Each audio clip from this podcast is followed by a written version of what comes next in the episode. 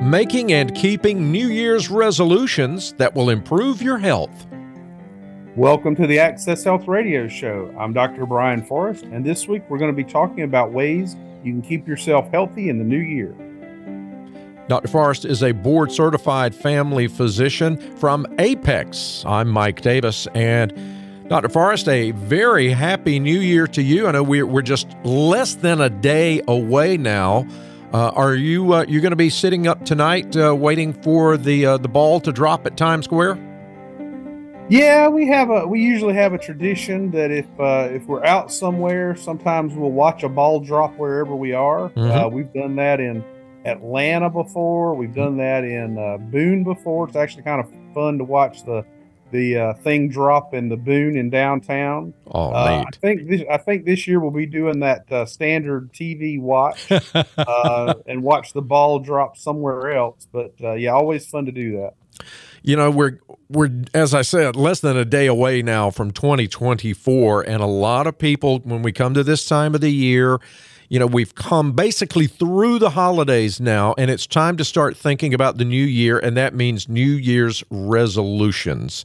I understand today you're going to tell us about some ways that we can truly get the new year off to a good start and ways that people can make New Year's resolutions that can actually improve their health. Yes. You know, people make New Year's resolutions for lots of different reasons, but, you know, one of the most common themes is that people want to do something to try to be healthier. And, you know, as a physician, I am always completely in support of that. The truth is, though, that most people have difficulty following through. And, you know, once they feel like they've messed up on that New Year's resolution, they decide to just put it on hold or put it off till next New Year. Mm-hmm. And so what we're going to talk about today is ways for people, give them some tips for sort of turning bad habits into good habits, and focus on the changes that will make the biggest difference for their health in the new year. All right, let's jump right in. So what would be the best for listeners in terms of New Year's resolutions from a health perspective?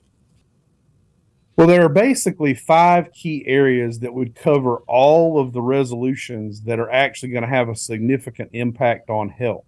And first is weight loss. So, you know, for anyone whose waist size measured at the belly button is over half of their height in inches, that's how we're going to look at that. You know, weight charts and BMI, they do a bad job of telling us if our weight's affecting our health. But it has been shown that if you measure your waist in inches, it should be half your height in inches or less. So, you know, if you're 6 feet tall, that's 72 inches. So you want your waist to be 36 inches or less at the belly button. Don't just use pant size. And you don't want to set unrealistic sort of goals in terms of pounds. You know, sometimes people say, "Oh, I want to lose 50 pounds this year." Well, that's pretty ambitious. So I tell people to set an inch goal, you know, and if you say something like, "Hey, I'm going to try to lose 1 inch every 8 weeks," that's going to be really reasonable for most people to maintain. Now, we do know about an inch around the waist for a lot of people is about 10 pounds. But again, about 1 inch every 8 weeks is reasonable. The second is smoking. So we have years of evidence now that smoking not only causes certain medical conditions like cancer and emphysema, it also makes almost all other medical conditions worse. Did you know that smoking actually can contribute to herniated disc and back pain? Most people don't think about that, but it actually causes the disc in our back to dehydrate and makes them more likely to herniate. So, but it's hard to quit, and we'll have a whole show sometime this year about that. But this is an important one. So setting a quit date that's not on any special occasion, making sure you tell your friends and family about it because that gets you some peer pressure, has been shown to be one effective method. And there's also a quit line, you know, that's free that people can go to and get some counseling as well. So third category is exercise. So we know plenty of studies now that show that moving more is one of the best things you can do to live longer and also stay functional as you age. So you don't have to set out to do an Ironman. You want realistic goals. And as little as about 150 minutes a week can pay huge dividends. So when you think about the number of minutes that are in a week, it really only takes 150 minutes to really do what you need to do from a health standpoint. The fourth sort of resolution category I'd talk about is just, you know, improving your diet regardless of the weight loss aspect. And we know that eating less saturated fat, less than 10 grams per day, getting enough fiber in your diet, fruits and vegetables, that can improve cholesterol and bowel problems, even really help with skin issues. I've seen some remarkable changes in patients' skin before just from significantly changing their diet. So, you know, make it easy on yourself. We're not trying to make you eat stuff you don't like. So find vegetables that you actually do like to eat and that you're fairly easy to prepare. And a good rule is to eat vegetables that grow above the ground. The ones that grow below the ground are starchy, and so they have more carbs and raise your blood sugar more. But vegetables that grow above the ground, except corn, things like nuts, whole berries, and fruits that aren't super sweet are all good for improving your diet. And the last category for New Year's resolutions for health is modifying your alcohol consumption. Now, for years, we've known that, you know, alcohol in excess of about 1 drink per day for women and about 2 for men has been shown to be harmful for health. But it turns out that even less than that is what it takes to have an effect on your mental capacity. And there was a new study that was out of Oxford this past year that really made me rethink, you know, telling people that moderate alcohol consumption was okay, because it basically said that, you know, every single alcoholic drink gets you closer to dementia. So I think that was a real wake-up call when that study came out and said, you know, alcohol, even in small amounts, if it's done over years, can increase your likelihood of having memory problems and dementia in old age. So if you do cut down alcohol, always make sure not to do it too quickly. You can't go from a 12-pack per day to nothing. That can have really severe consequences like seizures and spikes in blood pressure. So you really need to gradually taper down if you are cutting your alcohol consumption. Well, that sounds like a lead in into our Access Health Tip of the Week. We'd like to thank WeCare Pharmacy in Apex for sponsoring our Tip of the Week.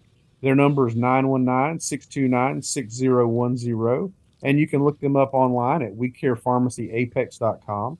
And the Tip of the Week this week is, the hardest thing about a New Year's resolution is the phase that happens right after what I call your super willpower wears off. Once you're past the first few days of a rock-solid commitment, you get faced with that first bag of chips, that first scoop of ice cream, and the key is to push through. You know, the tough parts are in those first few weeks. If you can sustain a new habit for 6 weeks, then that new habit becomes the habit, and it becomes much easier. Good point. Thanks, Dr. Forrest. More specifics on ways to be successful with healthy resolutions straight ahead on Access Health Radio. Healthy and reasonable New Year's resolutions today on Access Health Radio. I'm Mike Davis with board-certified family physician Dr. Brian Forrest from Apex. What are some keys to success? We talked about that, you know, that super willpower wearing off just a few moments ago, Dr. Forrest.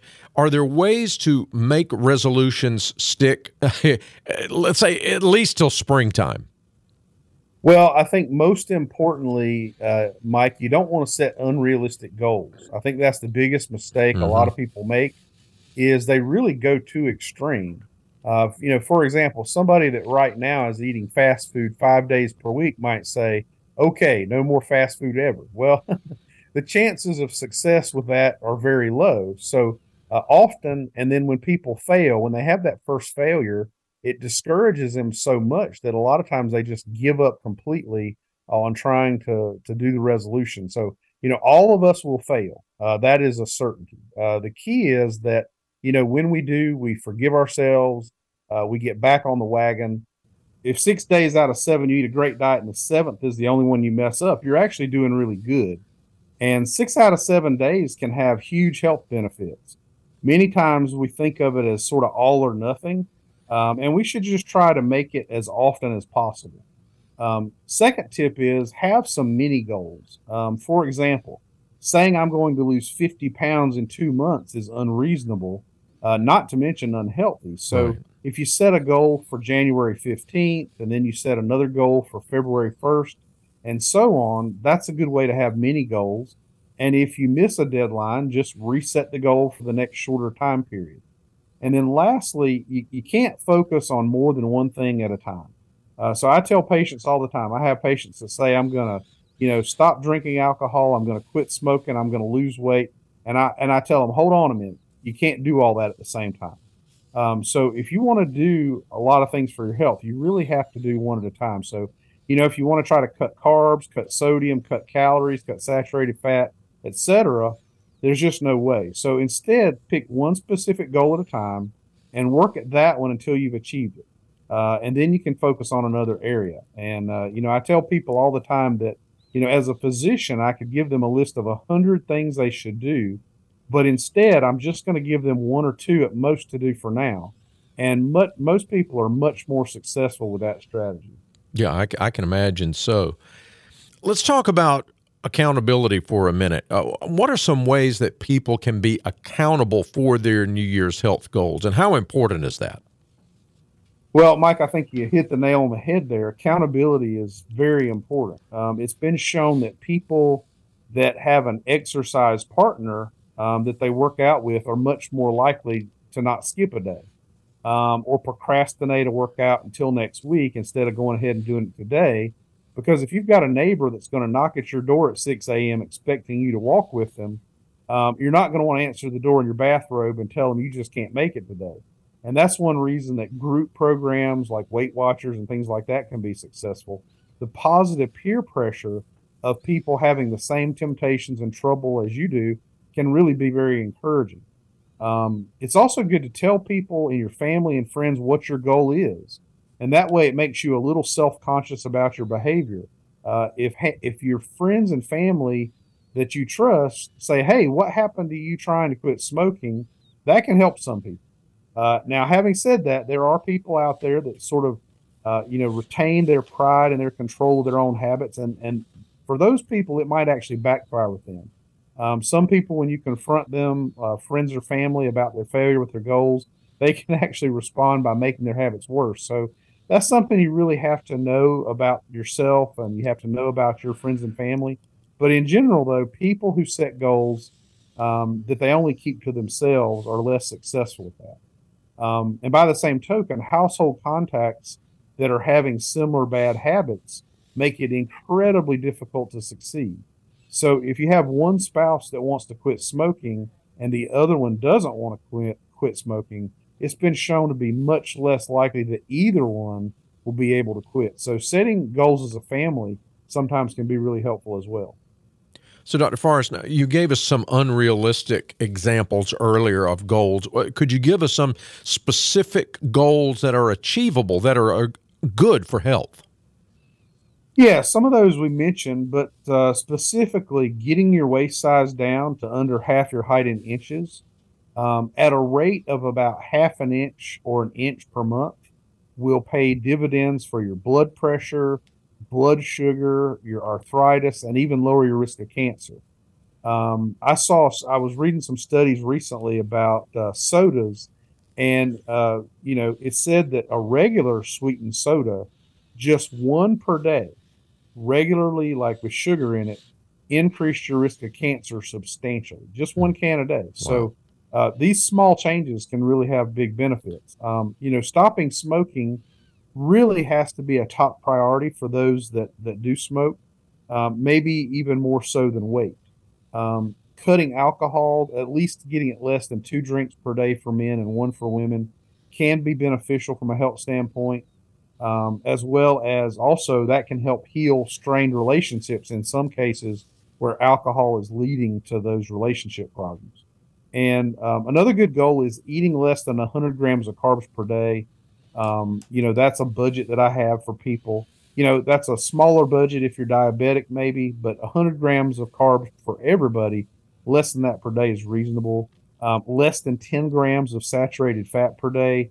And then trying to get at least 3 servings of what I call cruciferous vegetables and low sugar fruits. Cruciferous vegetables are things like broccoli, kale, Brussels sprouts, cabbage, cauliflower, and then low sugar fruits, things like kiwi fruit.